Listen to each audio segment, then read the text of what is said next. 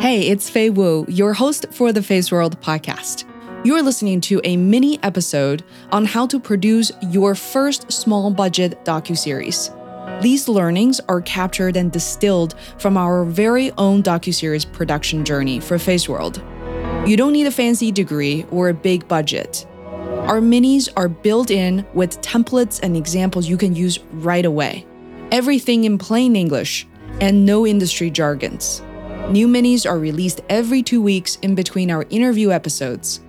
Subscribe to the podcast to stay in touch.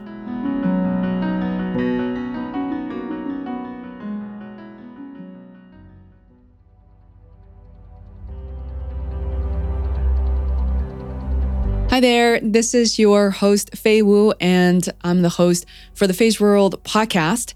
And today I'm bringing you another special docuseries mini episode. And today I want to talk about the topic, which is how to seek out the right people for your docuseries team. And this question came up a lot because people were curious how someone like myself, who has never worked in the film industry, to kind of put together and seek out the right people I want to have on my team.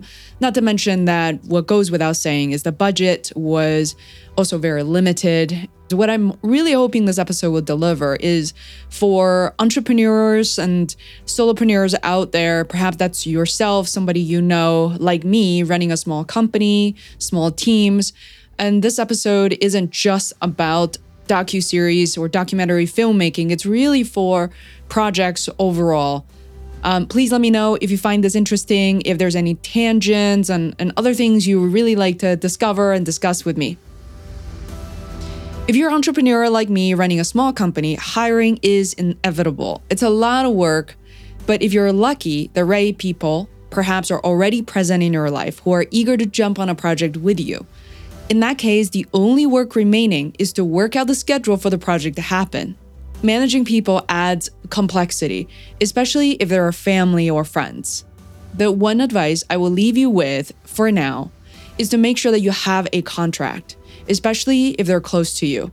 Find an attorney if you have no experience in law or preparing a contract.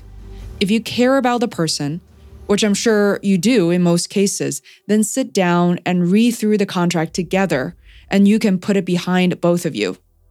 If some verbiage seems a bit harsh or unnecessary, you can work with an attorney to soften them. Anyway, so let's move on to seeking the right people who can and should be on your docuseries or on your project team. Number one is the people who play well together and with each other. They have to be accepting and open.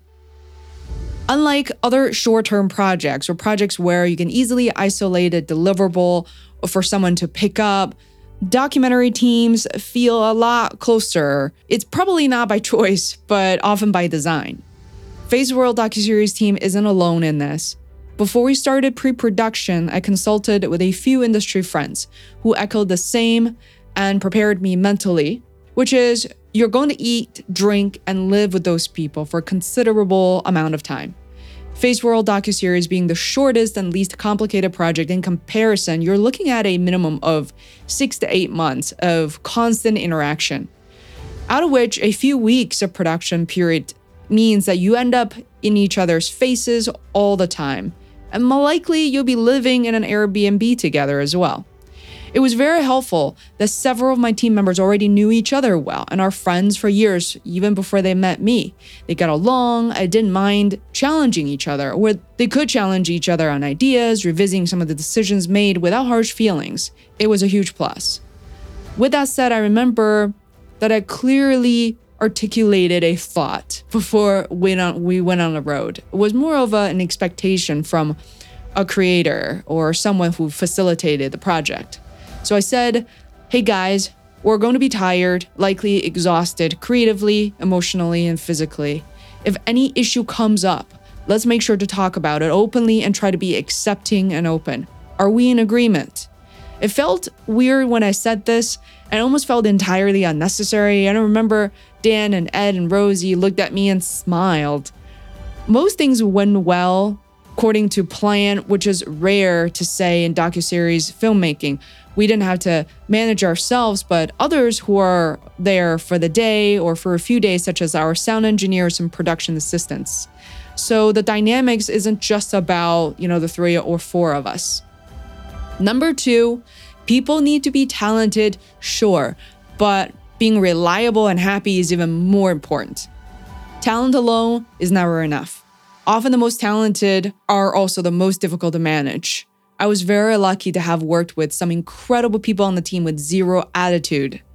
The creatives on Feisworld worked and acted like they're genuinely happy with their lives, and working in this domain, the creative domain, is a privilege. The lifestyle sparks joy in their everyday life, and they're generally very happy people. I often tell others that if you have to choose between talent versus reliability, you'd be much better off choosing and picking the people who are a little less talented than you like and a lot more reliable than you think you need them to be. Number three is that you need people who you trust and share the vision you have. Whenever we speak about the word trust, our minds somehow just travel to some sort of life or death situation.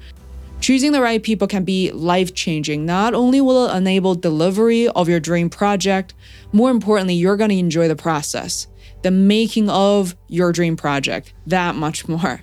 It will be memorable and you'll be motivated to do it again and again.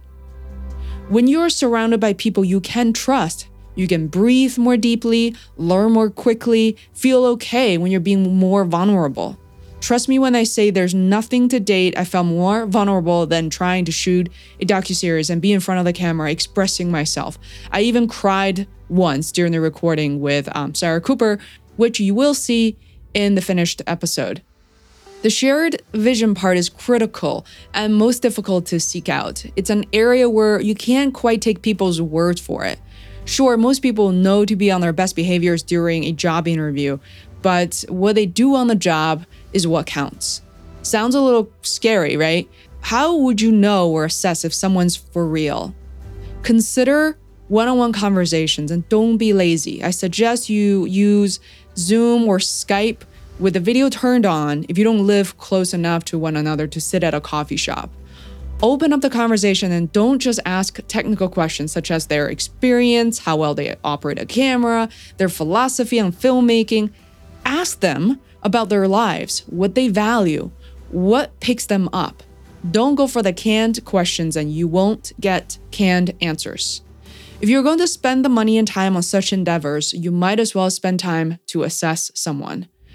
For me, the right move was to consider the people I already worked with, or at least one of them. In the case of Feisworld, all the major players, director, producer, editor, are people I knew very well, trust, and eager to work with again. With that said, I did speak to each one of them individually beforehand to ensure that the new project, which is the docuseries, is something that interested them. Last but not least, number four, people who are resilient, who do not sweat the little things. This is the last thing I will mention. In previous episodes of the docuseries minis, I remember myself repeating the high probabilities of things going wrong. Look, people might get sick, guests might cancel the recording, they don't want to be in the docuseries altogether, the location might not work out, the weather can turn on us, the Airbnb doesn't work, which actually happened, the rental car is not available, the list goes on, and there's no way to predict what's going to happen on any given day. You want people who can laugh it off and move on to solution mode to figure out what is next. Don't sweat the small things, or the big things really. The panic, stress, blame won't help anyone or any situation. The process of making a docuseries is the antichrist of office politics. No finger pointing, you have to come together as a team, as people, and make decisions quickly. Fail, get up, and do it again.